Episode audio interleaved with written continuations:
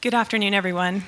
Uh, the symposium and panel this afternoon is to introduce a concept and to discuss in detail what it means uh, to be biosecure. What is biosecurity and how it pertains to the birds we know and love here on Haida Gwaii.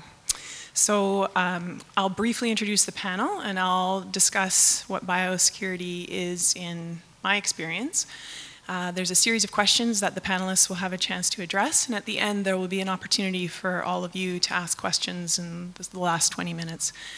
Um, so without further ado, I'll get into our panel. On your, on your far right is Mr. Tyler Peet from Gwaii uh, he is the Resource Conservation Manager for Gwaii Manager for Council of the Haida Nation. And David Bradley, who is the British Columbia Program Manager from Bird Studies Canada and who most of you know from this morning.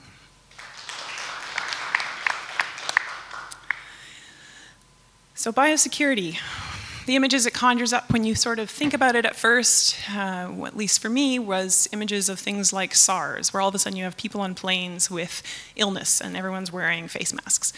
In the context of conservation, what is biosecurity? It's something similar. It's how do we prevent the introduction or reinvasion of invasive and alien species to areas where we've done conservation work to try to mitigate the impacts of those species. What does that actually mean? It means preventing the introduction. Has it got invasive plant seeds on it?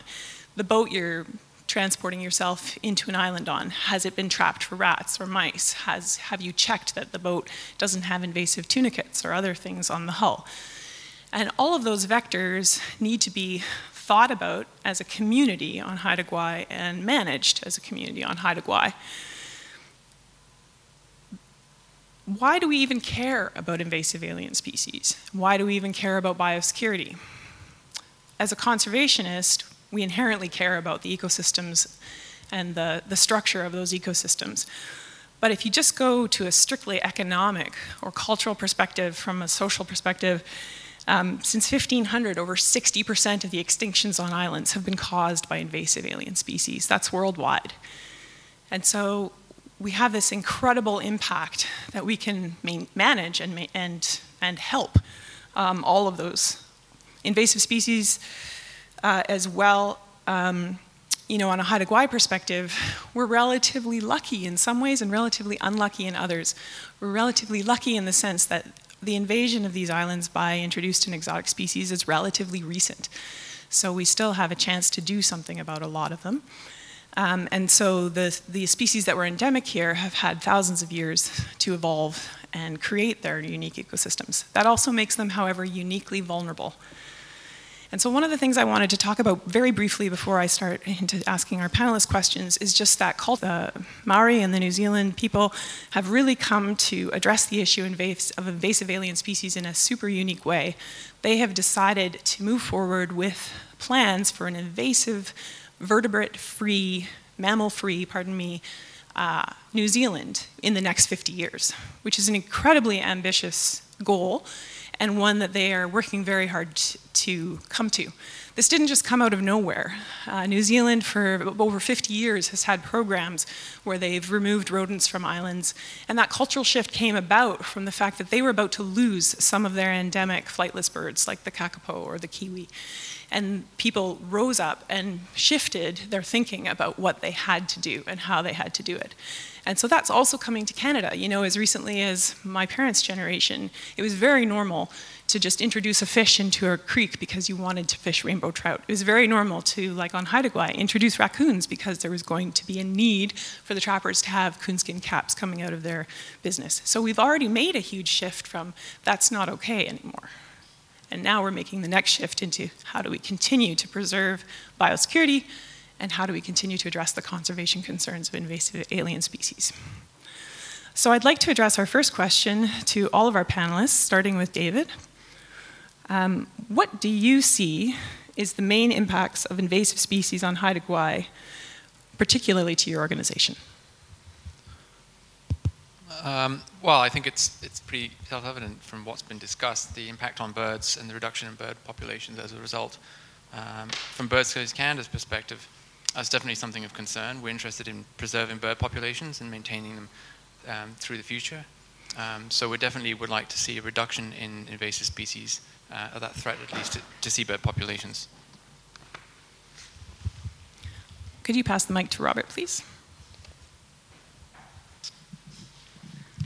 Well, for this question, it, it's twofold. Uh, one, we look at uh, us as Haidas as the value that the land, the waters have to us, the impacts that we have overall as far as uh, invasive species coming to Haida Gwaii. We've already seen an impact on some of our medicinal plants, our food sources that are being impacted by invasive plants here on Haida Gwaii, which has a social um, impact if we're not able to harvest these for our sustenance and for our health, um, that's going to impact us as people. So we look at, at that as a, a main impact here on Haida Gwaii for us as Haida people as far as our values uh, in restoring our cultural values.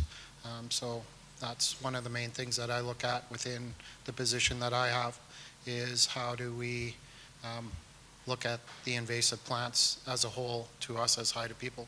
So,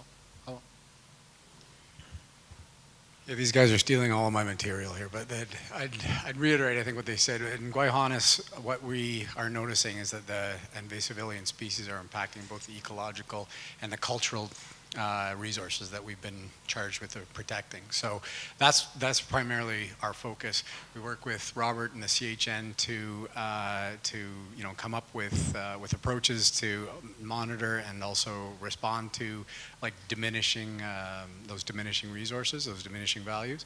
And I think like, you can talk in terms of generalities about like uh, decrease in biodiversity and decrease in the resilience and, and uh, ecological function, uh, but you can also talk in terms of specifics, like uh, you know, very like species that are listed under, uh, that are protected under federal legislation as, as being uh, species at risk, those, we're watching those decline. And uh, similarly, Ro Robert mentioned it, you know, there used to be a wealth of, of medicinal and uh, food and, you know, cultural use related plants down on the islands, and those are fewer and fewer. In some islands, there, certain species are, are gone completely.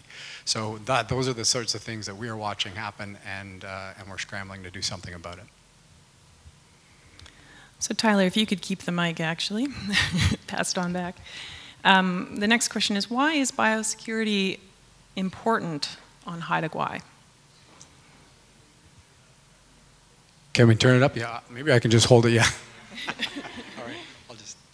So yeah, uh, why is biosecurity important on Haida Gwaii? Well, um, at the very least, biosecurity slows the progression of invasive alien species. We have them here. They're not, uh, you know, that's they're not homogeneously dispersed across the islands, and uh, and uh, having you know, a, community-wide and island-wide approach to biosecurity, I think is going to be the only effective way to, first of all, slow that down, but also, you know, or, or uh, curtail it, but also maintain some of the gains that we've made. Um, we, in the last couple of years, Gwaii Haanas has invested in the eradication of, of certain uh, valuable, or sorry, certain uh, invasive alien species off some of the archipelago. And unfortunately, we've, uh, we've only recently come to realize that uh, some of those islands, some of those gains that we've made, uh, we're, we're, starting to lose ground. Murchison and Faraday Islands have been identified in the last month as having been reinvaded by, uh, by Norway rats. Originally, there was a population of black rats there. We spent no small amount of effort, and staff poured their heart and soul into eradicating those uh, black rats from those islands. And just in the last, it seems this summer, at some point, there's uh, one of those vectors that Robyn talked about. They either, you know, it's only one of two ways that they would have got there. Either they swam on their own, or somebody somebody gave them a lift. And uh, around about mid-September, we uh, we've have data to demonstrate that, that those, both those islands have now been reinvaded. So we're working with, uh, with the Archipelago Management Board and the CHN to you know, determine what the next steps look like. But certainly, uh, I think like more than anything to me, this, this demonstrates the importance of, of a uh, community-wide and island-wide biosecurity approach. We have, uh, you know, our our, we instituted some fairly tight biosecurity controls for our own vessels, but unfortunately we don't, we don't control all the vectors. So uh, that's something that we're going to be thinking about very, very carefully over the next uh, months. And um, with the, the Council of the Haida Nation, we're going to you know, determine what to, what to do about that. Robert or David, do either of you have anything to add to that question? Yeah, I can just reiterate similar to what uh, Tyler has just spoken about. Uh, back in 1995, there was a project within Langara Island. Uh, same issue with the Norwegian rat. Um, and they thought that they had completely eradicated the rats uh, off of Langara Island. And it was a, a crucial time and period because at that time uh, we had a fairly substantial uh, peregrine falcon um, nesting colonies. We had about 25 of them on uh, Langara Island. To date, we only have five nesting pairs. Um, so we know that that program, um, unfortunately, did not succeed in what they had set out to do. Um, and now we're looking at um, working together on trying to collaborate on how can we um, work together and how can we do it effectively enough to be able to eradicate population has declined is the seabird colony has declined. That is their main food source. So we know that the invasive species are impacting the seabird colonies because they go ashore to nest. So these are things that we have to look at as a nation and island wide. And um, it's only been recently that we've been able to sit down collaboratively together and start talking about how do we move forward island wide as far as Haida Gwaii goes in managing invasive species here on Haida Gwaii. So there's still a lot of work to, to do, but um, we've started at least the communication aspects with that. So.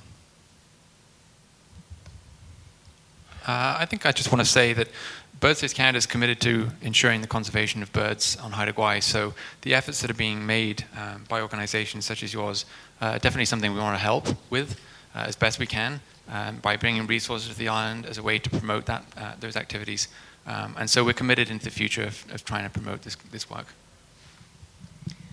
I'll just add as well, one of the things that uh, sometimes gets lost when we think about all the islands in our archipelago is that there's the islands where we actually have done rodent eradications, as Tyler was speaking to, and, and Robert.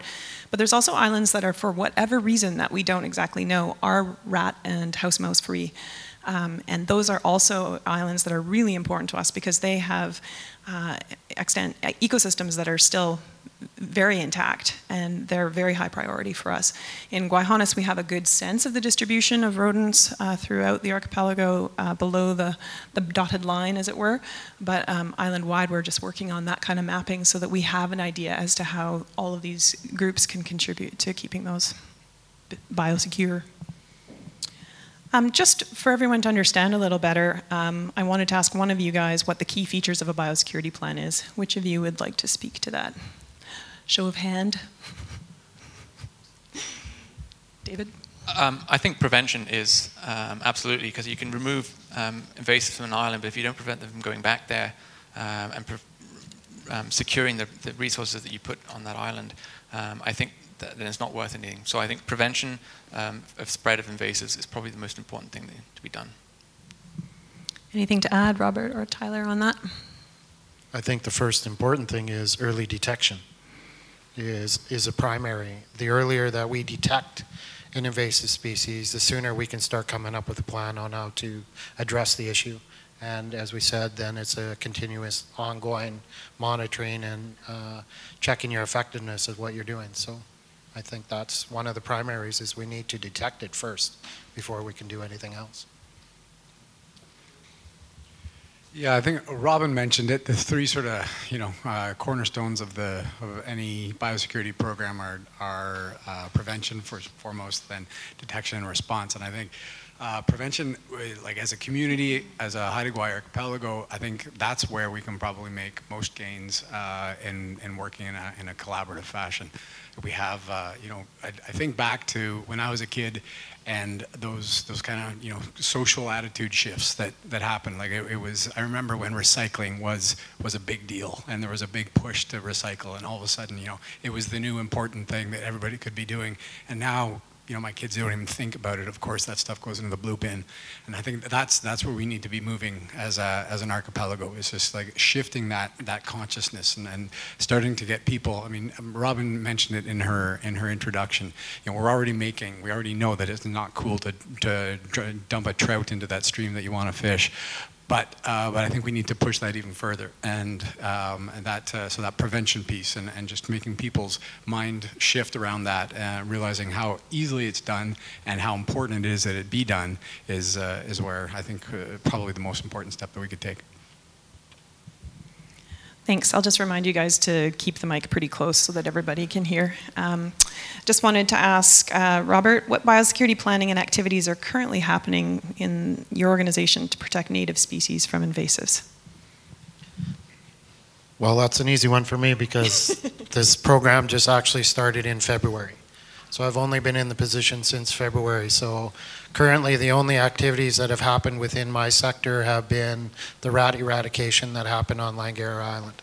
Uh, the only other part that's happening right now is the inventory work that we have with the um, with the peregrine falcon. This was the first year that we had one of the experts um, come up and started training our individuals on um, identifying nesting habitats and being able to um, do a inventory of the overall mating pairs that we have here on Haida Gwaii. Uh, so it was the first year that they're doing it, and we've asked them to come back next year and spend three weeks with our crews and training them so that we can take over that inventory structure because we have the whole west coast of Haida Gwaii that has to be monitored also. But right now, we're starting off with a small parcel um, as far as giving the opportunity to train our staff to conduct that work island-wide here on Haida Gwaii, uh, because that's one of our indicator species here on Haida Gwaii. So we need to definitely get more training and more experience in that in order to move forward. There are other things that will be moving forward, but as I said, we're still in the infancy of our program, and we're going to be looking at our friends from Gwaii Haanas and other agencies and looking at what they're doing, what are the successes they're having, and what are the things that we can improve on. Um, and of course, it always comes down to budgets, comes down to capacity, whether or not we can do that. So those are the things that I have to look at as a program manager moving forward is how can we um, fill those capacities and how can we uh, provide the work that needs to be done within our protected areas. So um, it's a huge strive forward, and I'm looking forward to more consultation processes here as we move on. Um, like I said, we're at the infant stage. Uh, that's the only project that has happened within my um, jurisdiction, so uh, that's all I can speak to on that one. I don't know if the others have any. Yeah, I'd add a couple of things. Uh, Robert mentioned it right at the end there in, terms of community consultation. I think um, one, arguably the most important part of, uh, of any biosecurity program is having something that, that the community that it seeks to ultimately protect, uh, that they feel that they have been, uh, that they own it, that they've been a part of developing it, and that it reflects their, their needs and values. You know, it, it, it's, not, it's not necessarily as straightforward as you might think. But uh, I know as, as, we you know progressed with our, our restoring balance program, we spent a fair amount of time working with communities and, and different groups within the community to you know kind of hear what they what they had to say and troubleshoot that project. And one of the things that became very very clear is that you know, even though our, our black-tailed mule deer are an invasive species, they were introduced here, and the islands did not evolve with any kind of uh, capacity to or, or defense against them. People have come to depend on them. And it's a, you know, hunting here is an important part of life. And for a lot of folks, it's a, it's a you know, major food source. And the idea of losing that food source is not really an attractive one. So it's, uh, you know, we, we heard that uh, loud and clear throughout our, uh, the, the consultation that we did with, uh, with communities around developing that program. And, you know, I've heard uh, Tyler Bellis, for instance, who, who's uh, one of our, our um, well, he works for Robert, is that right? Okay, sorry, he works. Uh, he works with the CHN, and I've heard him say the same thing. Like he hears the, the same from the north end that, you know, when people hear about invasive deer eradication, they kind of go cold because it's a really, really important part of uh, of their their their life, and that's that that shift has happened in the the last hundred years since deer were introduced. So uh, you can't discount that. That is, you know, you can't just sort of wipe that that concern aside and say, yeah, well, the, you know but they're an invasive species. You know, it's, it, it has to work for the community, otherwise the community's, you know, they're not going to embrace it and it's going to fail. So uh, I think that's, that's one of the key pieces that we've learned in, in developing our approach to biosecurity at Gwaii Haanas. So moving on, I'm just curious what, uh, David, you see as the challenges of this work for your organization and what you've experienced in your work around the world with bird studies. I think, from my perspective, one of the challenges is continued funding. Um, as, as, I'm sure you're aware, it's, it's difficult to get funding sometimes. Um, that's something we're committed to getting because uh, this takes money to, to achieve. Um, and it's also quite difficult as somebody who works off island to maintain those relationships, which are so important. Um, so that's something I'm trying really hard to do, is to maintain those relationships as best as possible. Um, but also, you know, eradication, of course, is, is, a, is, as you know very well, is a very difficult thing to do. Mm-hmm. Um, and we haven't been involved in a lot of eradication work on Haida Gwaii so far, but that's something that we'll be interested in doing in the future. Absolutely. And, and one thing I just want to emphasize as well is eradication is one tool. That's the removal of every single individual from an island uh, of the invasive species. Um, it's quite difficult to do with rats, as David just intimated. Uh, and rats, if there's one pregnant female left, they breed every 21 days and have up to 11 pups. So they're incredibly prolific. Uh, but the other thing um, is control and that's done a lot in New Zealand. Uh, they control to a certain density of non native deer so that there is that balance that Tyler was speaking to between community values of harvesting for meat and forest recovery values. So there's two kind of levers we can pull on invasive alien species control or eradication. Um, Robert, I'd like you to speak to how could all of your organizations here and others that might be included work together on this sort of issue of biosecurity in your vision? Well, as I've already spoken to a little bit here, uh, the biggest thing is communication. Communication between the different agencies as to what's happening with each of these agencies and the projects that they're doing. Um, if we don't know what one organization is doing as far as um, biosecurity, it's really tough for us to um, be able to assist or to be able to provide any feedback. I think the biggest thing is being able to get all of the agencies together um, in this type of a, a situation or a forum where we can discuss exactly what is each agency doing what are the challenges that they're facing, both on the financial side, the capacity side, and of course, um, the challenges of the logistics uh, behind it all. When I look at the, the areas that I have to work at, most of my areas are for, quite remote. So when you're looking at accessibility to be able to get to there, what are the resources that other agencies have that they could provide that may help us in getting access to these um, more remote locations. These are the types of things in communication that we need to get, and I see that as the, the foremost is higher education uh, between the agencies and communication, collaboratively coming together and coming up with a plan Haida Gwaii wide, not just one area specific, because we have to look at Haida Gwaii as a whole. Uh, what's happening in one area is going to affect another area. It's not only isolated to that area. So we have to look at it that way.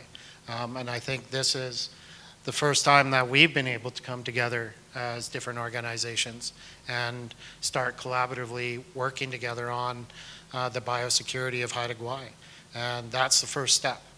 Um, and from that, now we got to start looking at the planning of how are we going to continue this work, right? So I see that as a major one right now. Tyler, what do you see as ways the organizations can work together in Yeah, uh, well, we've started already. Right? I think that's the, the good news, right? Like uh, events like this, pulling people together to share ideas. That's that's the going to be the thin end of the edge of the wedge. I think what we what we need to be thinking about is, uh, you know, no one organization taking this work on by itself. Uh, everybody's going to have to a role to play in it, but it's got to be done within the context of, of the entire archipelago. I think, you know, I, I, I see a, a, a, visitor getting off uh, the plane up in Masset. Uh, they're, they're getting the exact same message and seeing the exact same posters and uh, literature and information that somebody who gets off the ferry down down in Skidegate or uh, the people who we go down to talk to in, in Vancouver when you know before they, they jump on their sailboat and sail up here. Like that that has to be uniform. Um, I think the other the other thing that we can we should probably be starting to work towards is you know something like uh, a shared uh, shared management across this whole thing, and I, and that uh, the easiest thing in my mind would be to push for some some position which was an island-wide biosecurity coordinator. So you know I've, I've been talking with with Robert about that, and uh, we hope to reach out to our provincial counterparts as well and see what we can do about that, and see if we can make something like that happen. And you know it would be a position that would be sort of the uh, the forward face, I guess, of biosecurity. They would be the the go-to resource for any of the communities that are looking to learn more about this, and because we know that there's a need. We have, uh, uh, you know, we've, we've got uh, Bird Studies Canada is working on a biosecurity plan for Langara. We've put no small amount of effort into our biosecurity programming down in Gwaii Haanas but they need to be nested within the context of one gigantic story. And, uh, and I think that uh, something like that biosecurity coordinator could really, really help that happen. So, uh, you know, the other, the other thing that we've got to start doing is working with community, like municipalities uh, and local governments that, uh, you know, to, to sort of bring their awareness up to, to where it needs to be. And also, you know, provide them the help that they're already asking for. We had uh, at least one of the villages came to Gwaii Haanas last winter and just said, you know, we, we just put up this new building. It's now infested with rats. What do we do about it? And so that they're turning to, to us as, uh, you know, as a resource for that, I think is a really clear sign that uh, you know the time is right for, for that coordinated approach. So, David, do you have anything to add? No, I, I just have to reiterate what uh, what they were saying. I, I, think it's important to have a uh, an island-wide biosecurity officer uh, and funded. That's something that we can help fund as well. So I think if we all pool our resources together, I think that's something that would be possible, uh, and I strongly support that.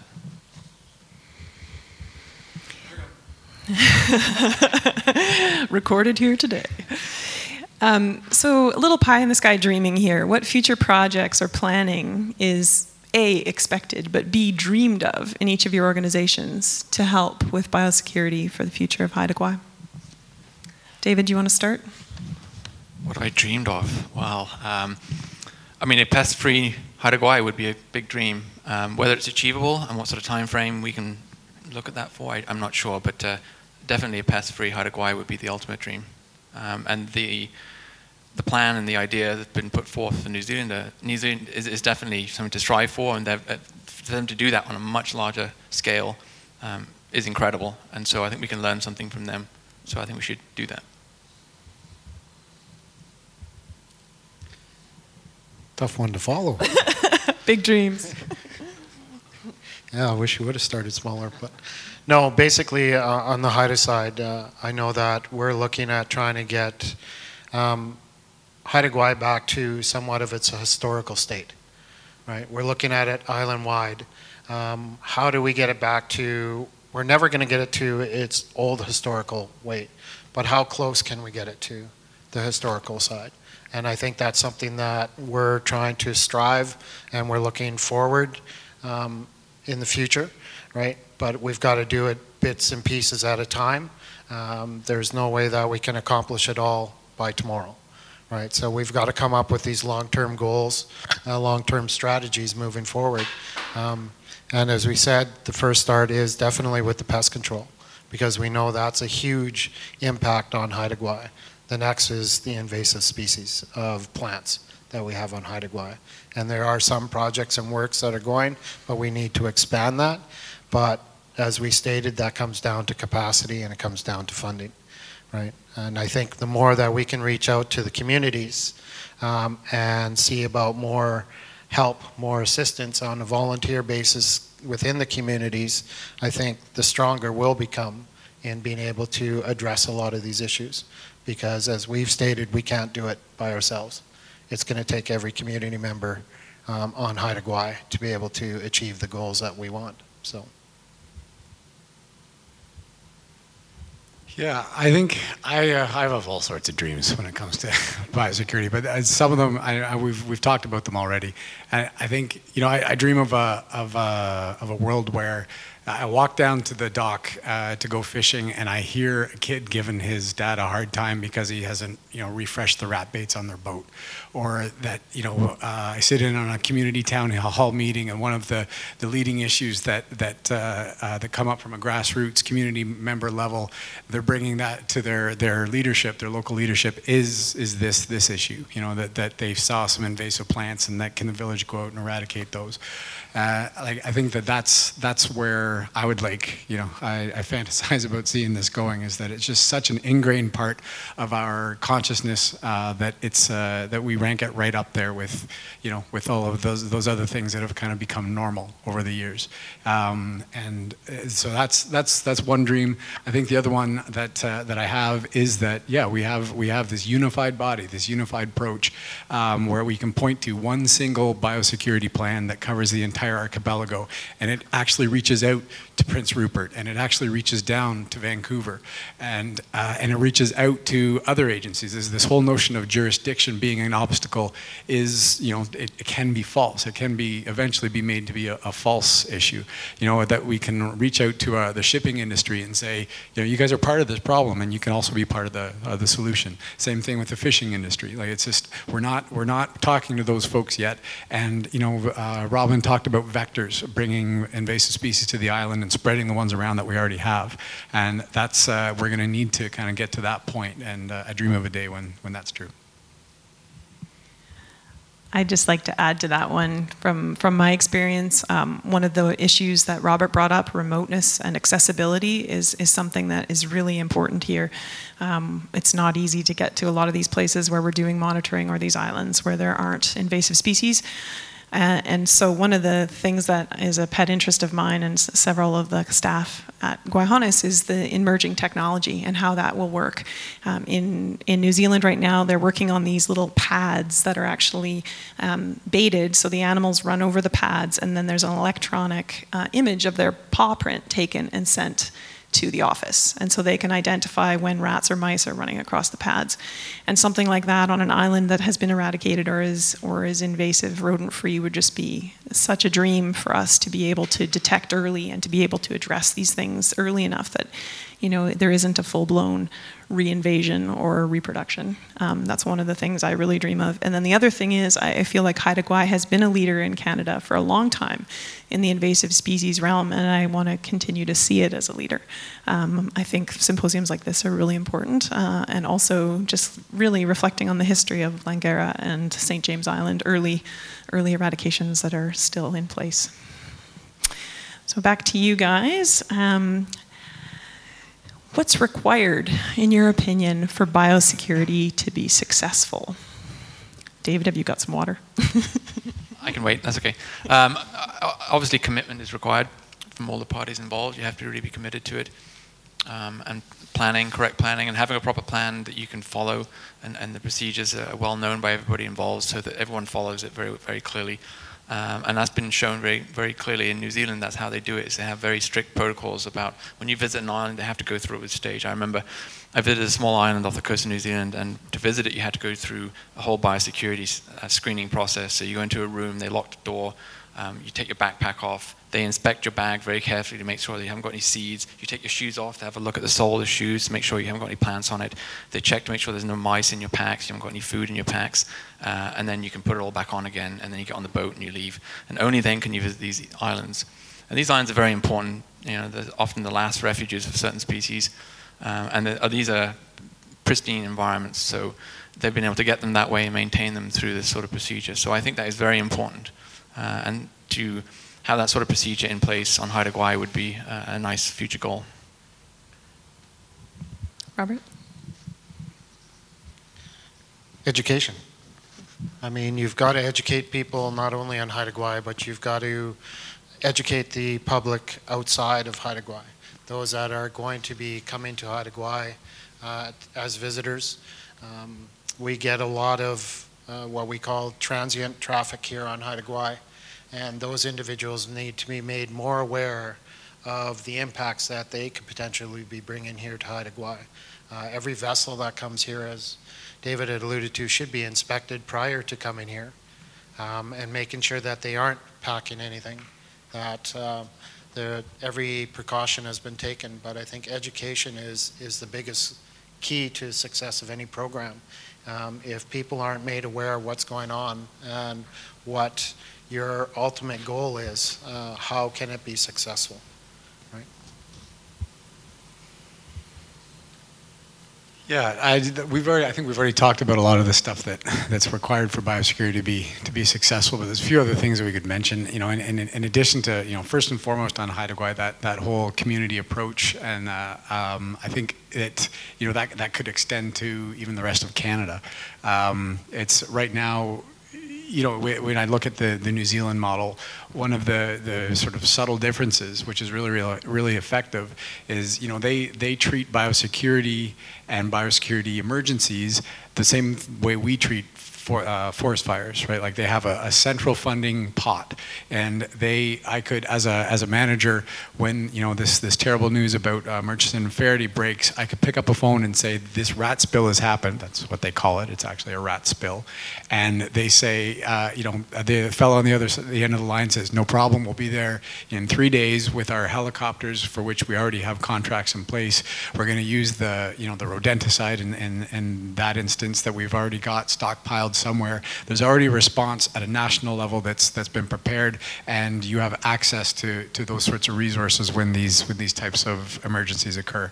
So I think that nationally, both in terms of the Haida Nation and also Canada as a nation, that's where we need to start thinking. Is is uh, you know taking this this threat that seriously, and uh, and eventually you know devoting those kind of resources towards it. So.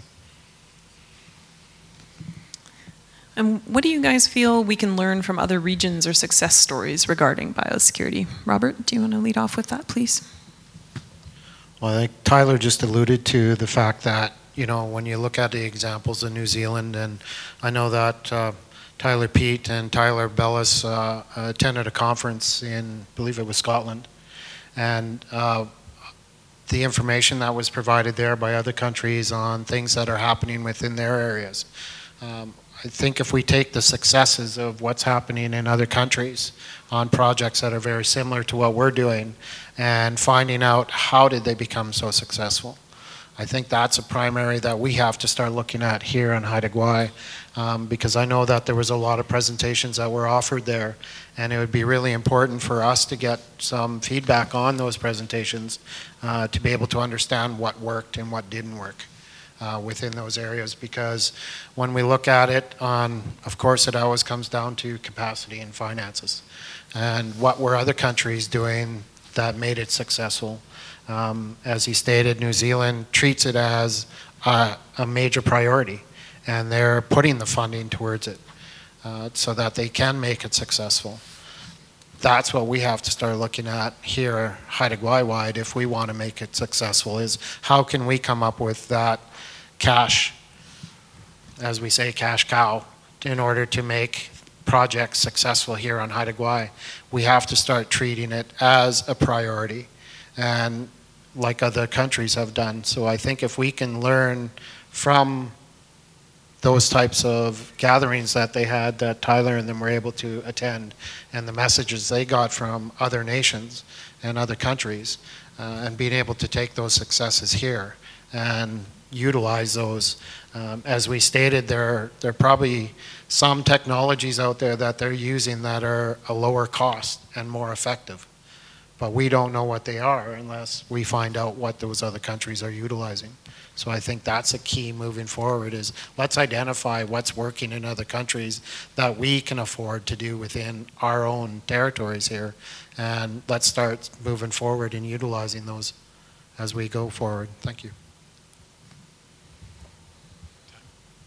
Yeah, I think um, Robert mentioned the, the conference that Tyler and I had the honor of attending, and uh, that was a, that was a gathering of you know the world's practic- practitioners who you know who practice this art and this science. And uh, it, every seven years or so, they get together and they swap their stories and about techniques and uh, successes, but also failures, and and you know how they responded to those failures and what they did next.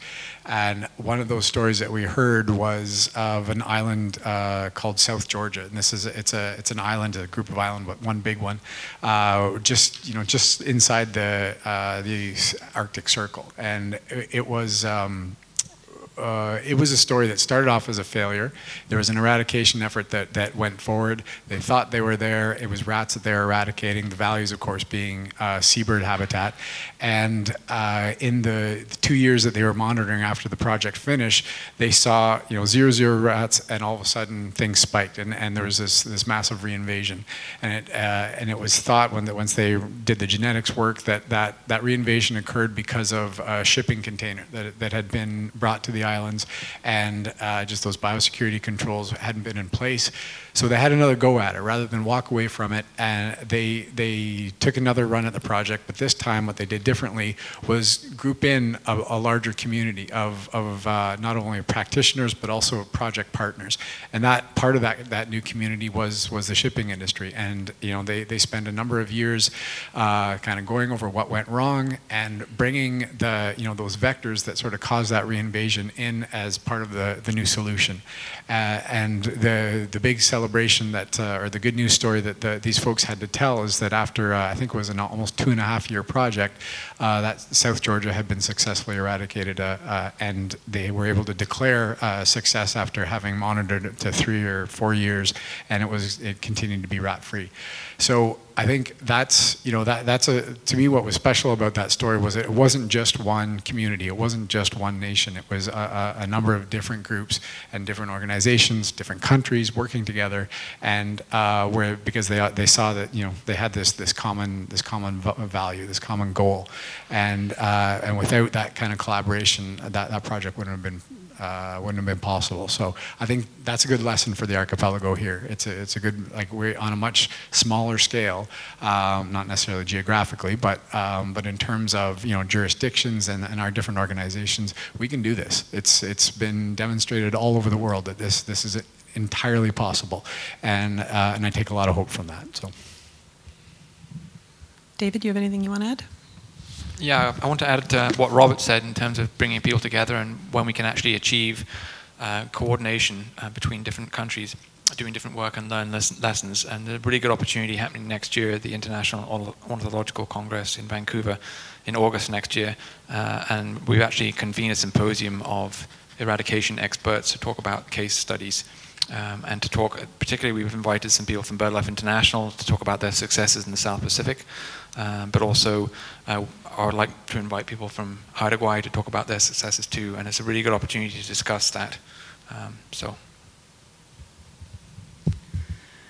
Um, one of the other things I just wanted to add, which builds on what everyone said here, is is that this community internationally is incredibly supportive. Uh, it's probably the most supportive scientific um, group that I've been a part of because everybody's willing you to win everyone wants you to, you know, get seabirds recovering on your islands in this community. And so there's a tremendous international community, uh, community from, you know, Mexico, South Pacific, uh, New Zealand, et cetera, et cetera. P- people who've done this work all over the world that are, you pick up the phone and call them, they don't know you from anyone, and they'll happily converse with you for an hour and send you all the resources they can. It's been incredibly um, empowering, and I, I, feel like that's a, that's a great resource for all of us here on Haida Gwaii.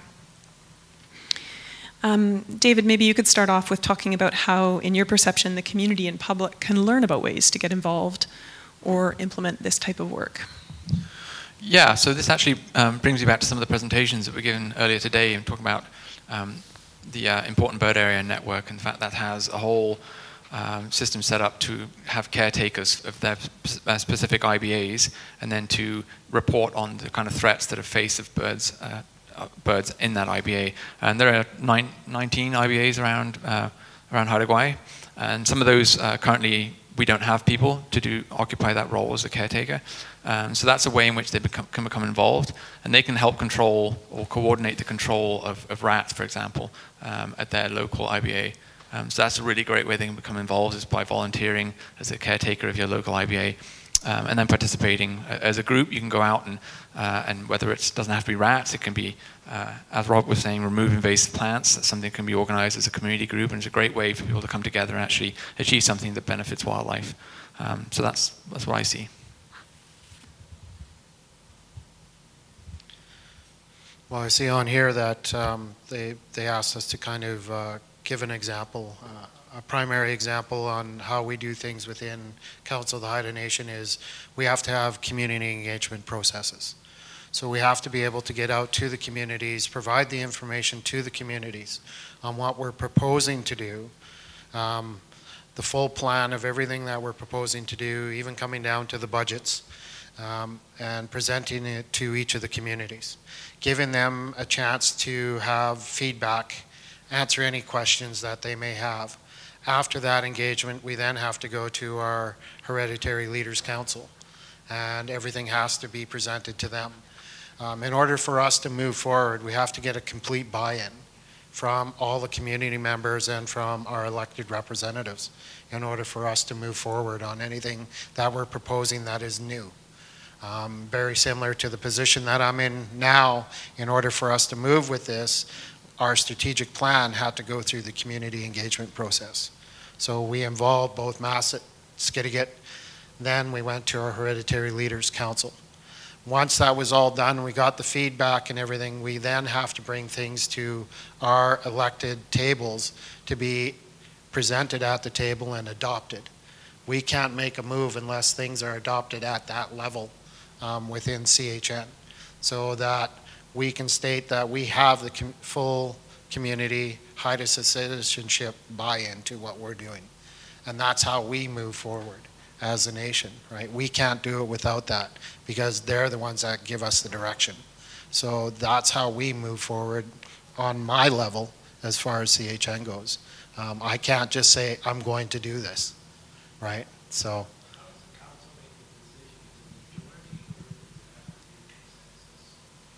Within our, um, our reporting out sessions and our House of Assembly, it has to be a majority of the House has to agree on that in order for it to be accepted, right? And we have to have a certain number of people there in order to be able to have what we call a quorum, right? So that's how that's done on our level as far as CHN goes, right? I'm not allowed to just say, I'm going to do this, right? It has to be presented at those levels in order for myself to be able to get things approved. So I can't just make the decision, right? It's done on, on basically a Haida citizenship, right? So. Um, yeah, so in terms of how the community and public can learn about ways to become involved in this, um, I guess the first thing I'd say is stop on by. We've got uh, part of our Gwaii Haanas mandate is to, is to promote awareness, and and uh, and in order to do that, you know, we'll, we'll share pretty much all the information we have on this. We've also, uh, you know, I, I, mentioned earlier about helping out local municipalities and uh, communities, you know, kind of advising them on their on their uh, invasive species issues. That's we're not the only people doing that. I know the province of BC, working together with the, the Council of the Haida Nation, has uh, they've invested a fair amount of energy into uh, invasive plant monitoring. So some of those uh, you know spots that you've seen dri- driving into town that have uh, flagging tape wrapped around them, that's a Japanese knotweed uh, control initiative. And uh, so you know, there's there's actually a lot of knowledge holders on on island, and I think um, there's you don't have to look too far from home to to find some really really good sources of information to uh, to educate yourself as to you know what you could be doing in terms of you know you and your your your home life uh, in order to contribute to to the work that's happening on Haida Gwaii. Um, I think the other bit that we can be doing, as Robert says, you know, we, we just have to keep rolling forward with, with some of the, the community engagement that we've got, you know, try and get to that higher level and like uh, developing a, a, a Haida Gwaii wide uh, biosecurity control plan. And like I said earlier, that's not going to happen unless uh, we work extensively with community groups, hear what their concerns are, uh, you know, because not everybody feels the same way about all these different species. And so that's going to have to be a big part of the work that, that happens. Yeah, if everyone could kind of just say their final sort of summary on that question and anything else you want to speak about with regards to the biosecurity issue, that'd be great, Robert. The other part that I forgot to mention within our organization is we we have an extensive communications department, and we're able to uh, give them, and they'll actually distribute the information out to the community at different levels, whether it's newsletter, uh, Facebook, Twitter. Can't remember them all there, can I, Simon? Yeah, but uh, our communications department is the one that gets it out to um, basically all of Haida Gwaii. So we can use them as a resource when it comes to informing our community members as far as it goes for anything that we're doing on a nation level. Um, so they're a great resource for us um, in our departments. So that's what I needed to add to that one. Thank you. Just any final comments you guys have about your feelings from the Biosecurity Symposium and uh, your thoughts from each of your organizations would be great. Uh, I'm just positively, not surprised, but uh, very positive response from everyone in Haida Gwaii. It's really nice to see everyone coming together. And so many people here today, obviously they're here because they're interested in this issue. And that's really nice to see. And I encourage you to take that home with you and talk to other people about this issue because really spreading the word and educating those people that you know is really the first step uh, to getting this. And then obviously we have to work on other issues, uh, but that's that's definitely the first step. So. Well, as I stated before, being in this position, it's a, a new position, and I've got a lot of learning to do myself. Um, so I'm learning at the same time that you guys are, and I'm looking forward to the future challenges that we that we face. And um, as I stated, we've already started the communication links between some of our agencies, and I'm really looking forward to that uh, because I, as we stated before, I can't do this alone. It's going to take all of us to to make this successful as far as biosecurity works here on Haida Gwaii. So I'm looking forward to the new challenges as we move forward, and looking forward to uh, working with all of you here on Haida Gwaii. Thank you. Oh, yeah, Robert, it's like we're sharing a brain today. But They, we, uh, I think, well, yeah, I, I think the, the last thing that I'd like to express uh, is just a sincere thank you to all of you for for coming out and having an interest and taking you know concern with this issue.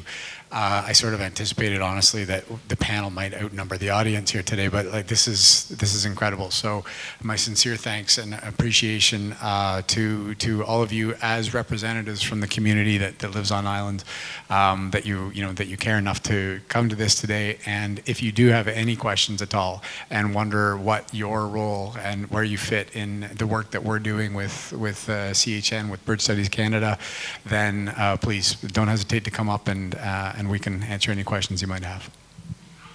Yeah, on that note, does any, if anyone has any questions that they'd like to ask in a public setting, I'd like to open the floor for 15 minutes for questions, and I can run the microphone up to those guys. I'll leave you guys this one.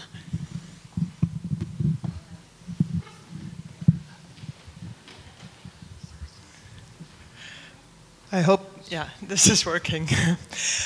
Well, first of all, I'm very cheered uh, about your all of your presentations on biosecurity. I come away from this with a much more hopeful view on what people can do in their communities as individual citizens. And I would like to hear from you a little bit what your long-term thoughts are, or maybe actually should be short-term as well, about the relationship uh, between biosecurity and uh, climate change.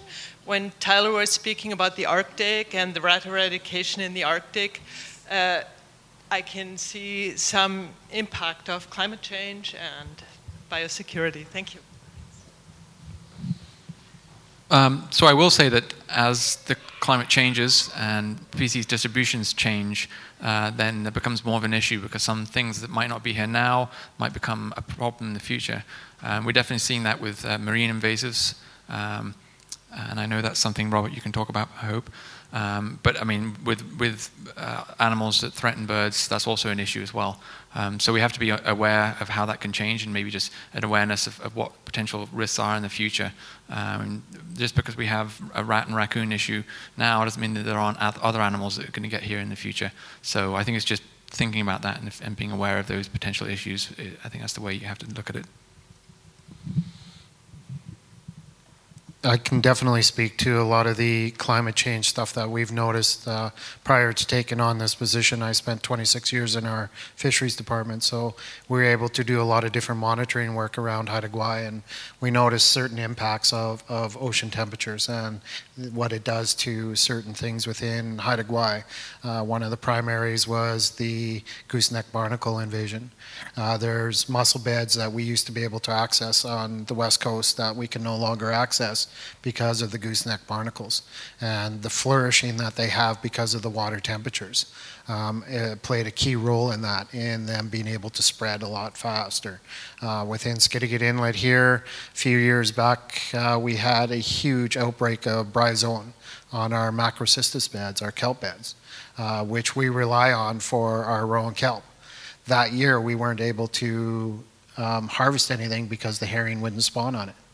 So because of the warmer temperatures, the bryozoan bloomed like crazy. So when we came across the kelp beds, we thought it was spawn on the kelp, but it wasn't. It was actually the bryozoan that had flourished throughout our kelp beds.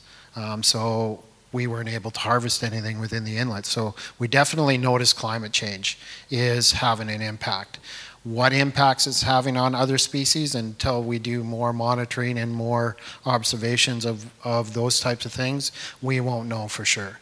Right? That's just an ongoing thing that we're going to have to do here on Haida Gwaii, and that's some of the priorities that we look at under management is how can we set up monitoring of these types of activities and these types of occurrences here on Haida Gwaii. Um, one of the other um, systems there is. There's another system out of Alaska that the, the citizens can actually get onto. Um, and it's escaping me what the website is, but there is a system there that the general public can get on. And they can actually take photos or put information on there, and we'll see, like, if our berry patches die early one year. Is that happening in another area around the world? And if it is, we can start cataloging these types of occurrences throughout the world. Um, once I get the information, I'll be able to post it um, as to the citizens that are able to join this. Anybody can join onto this uh, website and they can put the information on there. And that information goes to experts, and experts come back and give you an explanation as to why this could potentially be happening, but where it may be occurring in other parts of the world and is it a commonality? So there's a way of being able to start tracing some of the climate change happenings. Um, I think a lot of us here can speak to our very wet spring and summer. Our berry patches, like the salmon berries, dropped real quick this year because they got so wet, right? So we weren't able to harvest, right? That's an occurrence. Was that happening elsewhere? Right? These are the types of things that we have to start looking at worldwide, right? What are the commonalities? Um, but in other parts, like I stated, we can't say for certain whether it's an environmental issue, whether it's something that is happening with the genetics of that specific species. These are things that we determine as we move along. So that's stuff that we'll have to look at in the future here for sure. Um, I don't have a ton to add to that. In fact, I think I missed most of the question. I had a visitor there, but um, we had, uh, I, as I, I, understand it, it was uh, you know what is what what relevance or what's the connection between climate change and and sort of the biosecurity invasive species issues? Yeah, so um, we have. I think it's it's too early to tell. Like we, we, you know, the thing, the tricky bit about climate change is that you have to take a long look at it. And, uh, you know, there's, we can point to uh, some sort of, you know, short-term incidental occurrences. Uh, you know, the, the warm water blob that, uh, that was in the headlines last year would be a really good one. You know, there's probably a dozen different things that we've observed in the environment uh, that we assume or that we're, you know, we're with some, um, some scientific backing that we, we are assuming are related to that. But yeah, with, with respect to uh, uh, climate change and biosecurity and invasive species management generally, I think the key message or the, the key thing is just to be aware that things change and that you have to be taking that long look. So to that end, you know, we, we have an um, ecological integrity monitoring program at Gwaii Haanas. We're working with Robert to expand, you know, elements of that program into his protected area network. You know, we're talking about how that might look, and possibly one of those things looks at, uh, you know, the biosecurity uh, implications of a changing climate. So, uh, so yeah, it's, I think that's that awareness is is uh, something that's present on island, and uh, we just have to, you know, make make sure that it's something that we're we're implementing as well as just thinking about. Other questions? My question is about unintended consequences, and I think as a society, we've probably learned a lot of things happen that we don't know they're going to happen. This is a funny question, I guess. I want to know if there's any research on the eradication of rats around the world. Uh, they're rats, they're part of us. What's? Uh, I think I'm actually the best poised to answer that question. um, so yes, the short answer is there sure is. Um, so rat eradications have been occurring for about 50 years uh, around the world, and a huge amount of research has been done uh, on both long and short-term consequences of eradicating rats. Uh, rats are an interesting uh, species because they're they're native to South. Uh, East Asia, Asia Minor as it used to be called, and uh, they co evolved and traveled with us as humans all over the world. The Norway rat was called Norway rat because they saw it in Norway when they named it. So, um, what I can say is that the tool of eradication and control works very effectively. What they've seen when they eradicate rats on gross levels are uh, increase in the native vegetation because rats eat seeds, uh, a change in the soil structure because they dig, burrow, and uh, defecate, and uh, huge changes in uh, seabird uh, recruitment rates. So, uh, as well as songbirds and other things. It depends on, uh, black rats are a little more tree climbing, more arboreal, so they tend to have, when you eradicate those, you tend to have impacts up the trees as well, a little more than the Norways. So, I would say the conservation gains, both short and long term, from the eradication of rats are well proven globally in a variety of settings, both tropical, temperate, and all over the place. Does that address your question? Uh, well, from the rat's point of view, uh, I don't. Rats do okay. um, rats and cockroaches tend to thrive where humans live. Uh, we have a lot of food sources that we don't even think about. Our compost bins, our outhouses, as gross as that is to think about, uh, and all sorts of things that we call waste that rats call hello, yummy. So I, I don't think rats are disappearing anytime soon. We just want to disappear them from set islands where they weren't in the first place. One thing I will say is that uh, when you remove a predator like a rat, you have to be aware of what release that creates because there's no, no longer pressure on what they eat. So if you have an invasive mouse, like a house mouse would be a good example, and you get rid of just the rats, that house mouse population will respond appropriately and there'll be a lot more mice all of a sudden. So any eradication that's targeted on a particular species, you have to take into account the full ecology of the island uh, and realize that. And I think that's what Gwaii Haanas has done quite well with their eradications. Um, and any future eradications, you have to take that into account.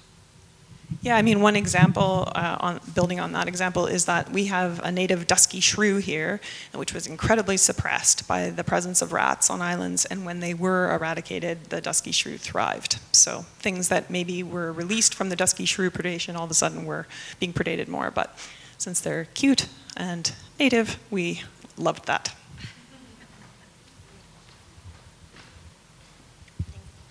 Um, I was just curious if there's any plans in the future to, like, as you continue doing the eradication programs in Gwaii Haanas, if there's um, plans to kind of increase the security around those islands in terms of like rules with boat access, or if any of the islands are restricted at this point, or yeah, if you're planning on doing kind of more boat monitoring to prevent, you know, reinductions like what happened at one of the islands.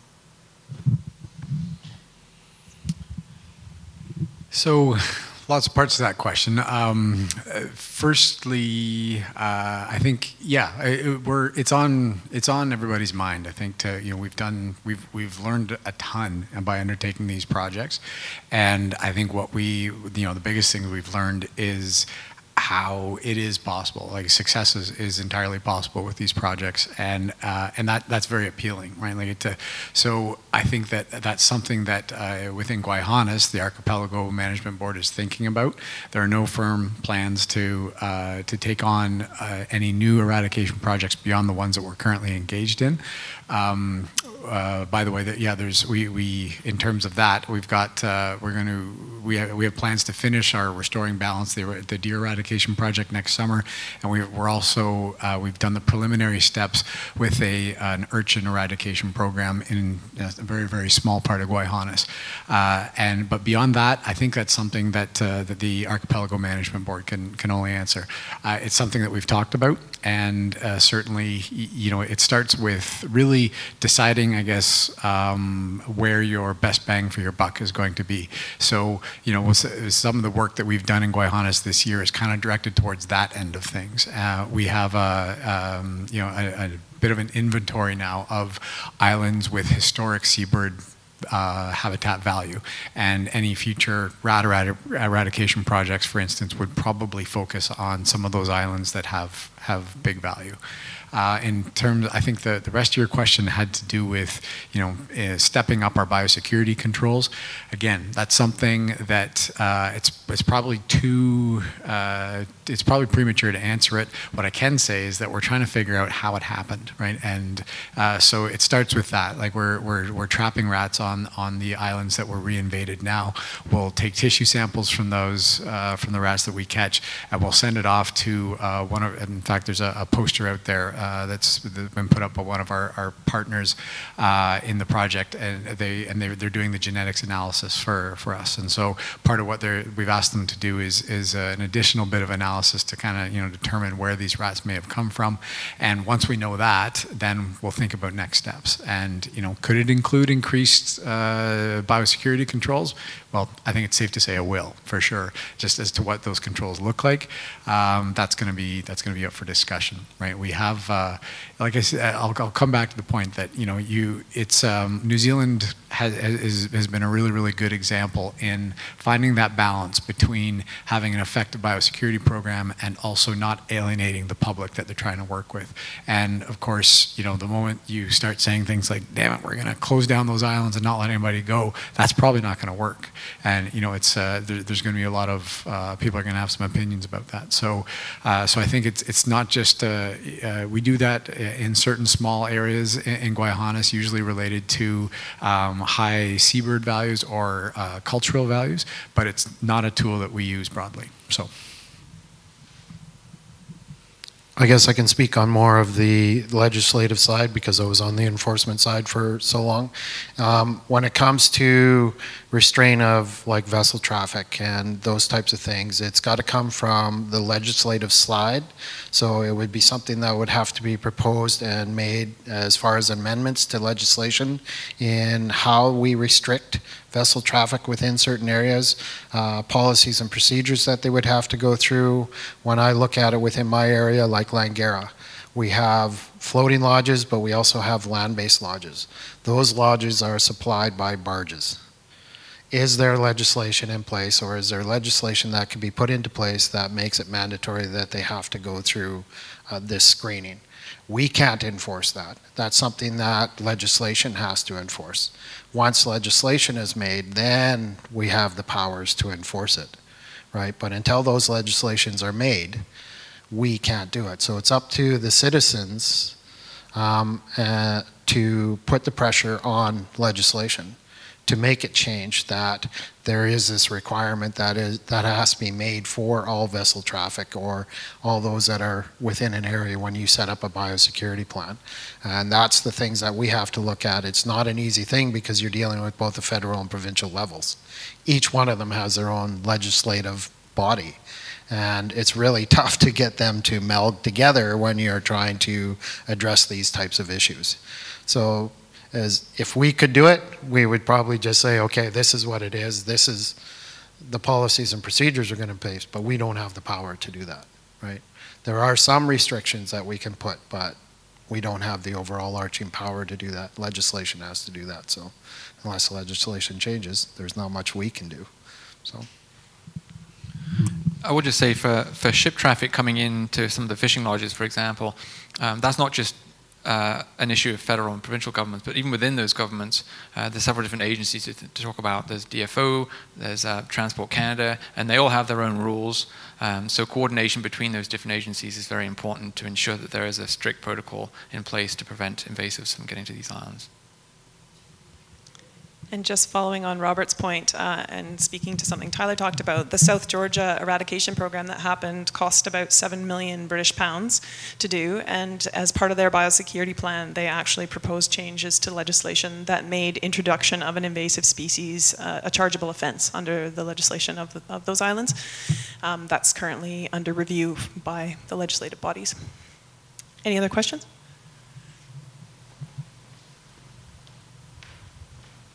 I have a question from our radio audience, all the way from Montreal. Uh, so the question is We can't do it all. Is there a way to triage uh, either the different species or the different measures or the different islands that we're talking about?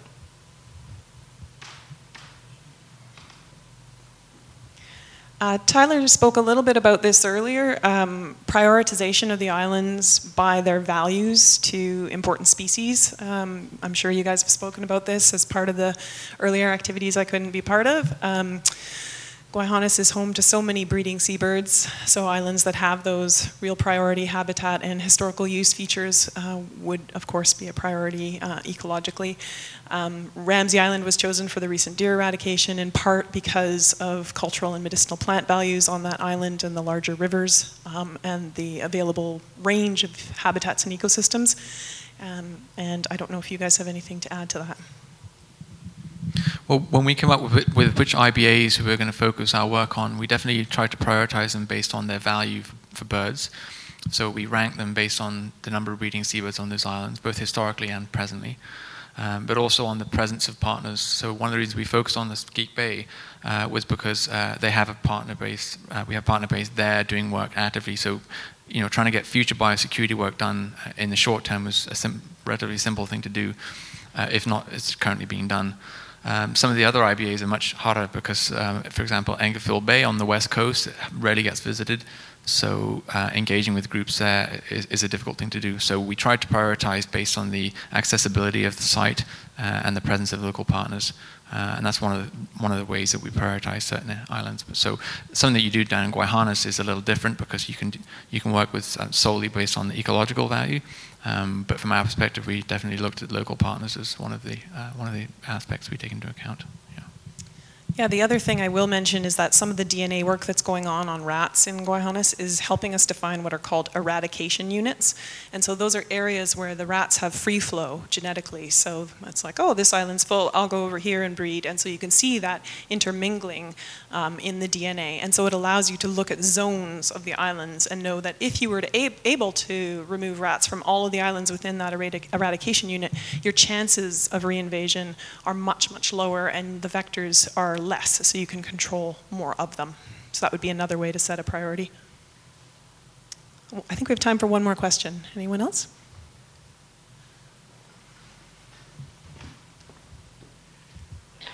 When it comes right down uh, to the um, uh, removal of, of these pests um, or the uh, species that you're targeting, I'm wondering uh, who does that. Um, in Alberta, they have what they call a rat patrol, and when there's a, uh, an occurrence, you know, or a sighting of a rat comes across the border, they're they're sent out. And I'm wondering, you know, same with uh, firefighting. You know, when you don't ask the citizens to go out and fight the fire unless it's really, you know, you got no choice. There are professionals that uh, handle that job, and I'm wondering if training these people um, is part of your, your plan?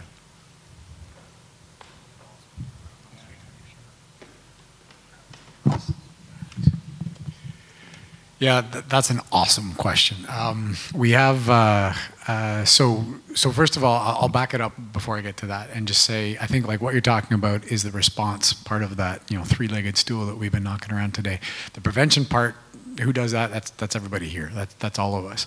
But yeah, when it comes time to a response, uh, particularly when that response looks like a, you know a full-blown eradication project, the uh, the like that we've been taking on in Gwaii Haanas for the last couple of years, what we've been uh, doing first and foremost is turning to that international community, the folks who have been down these roads before, have made the mistakes and learned from them, and uh, and have you know uh, have been become to come to rely on these these these professionals. And I think uh, you know that's something that we heard a lot about, particularly in the context of deer eradication. Now, and you know, pretty much first thing on people's minds was but you know, I'm a deer hunter. I, I could do this. And I think the short answer is, uh, you know, the, the, folks who do this kind of work, they're not hunting. Like, it, there's nothing sporting about it. Uh, you know, the, in the in the words of one of the contractors we had working with us, they seek to neutralize every possible advantage that these animals might have, which means they cheat their butts off. You know, when they're, when they're out there, and uh, they are so yeah. So they're not hunters. They're they're they're, they're animal, animal behavioralists who who are you know have been trained um, to be you know an extremely effective marksman, but also to be able to change and adapt their uh, the techniques that you're using almost on an hour-to-hour basis, depending on how well it's going. So uh, same thing with the rat, uh, the, you know, the rat eradication projects that we've done. We we reach first to the um, uh, to the experts and bring outside experts in. That said, in both those projects, uh, uh, a big part of what we wanted to get out of it was that that experience and that know-how stays behind on island. So we, in both those situations, we paired up um, our staff and with uh, with those professionals and insisted that that there be a, a, a training component to uh, to those projects.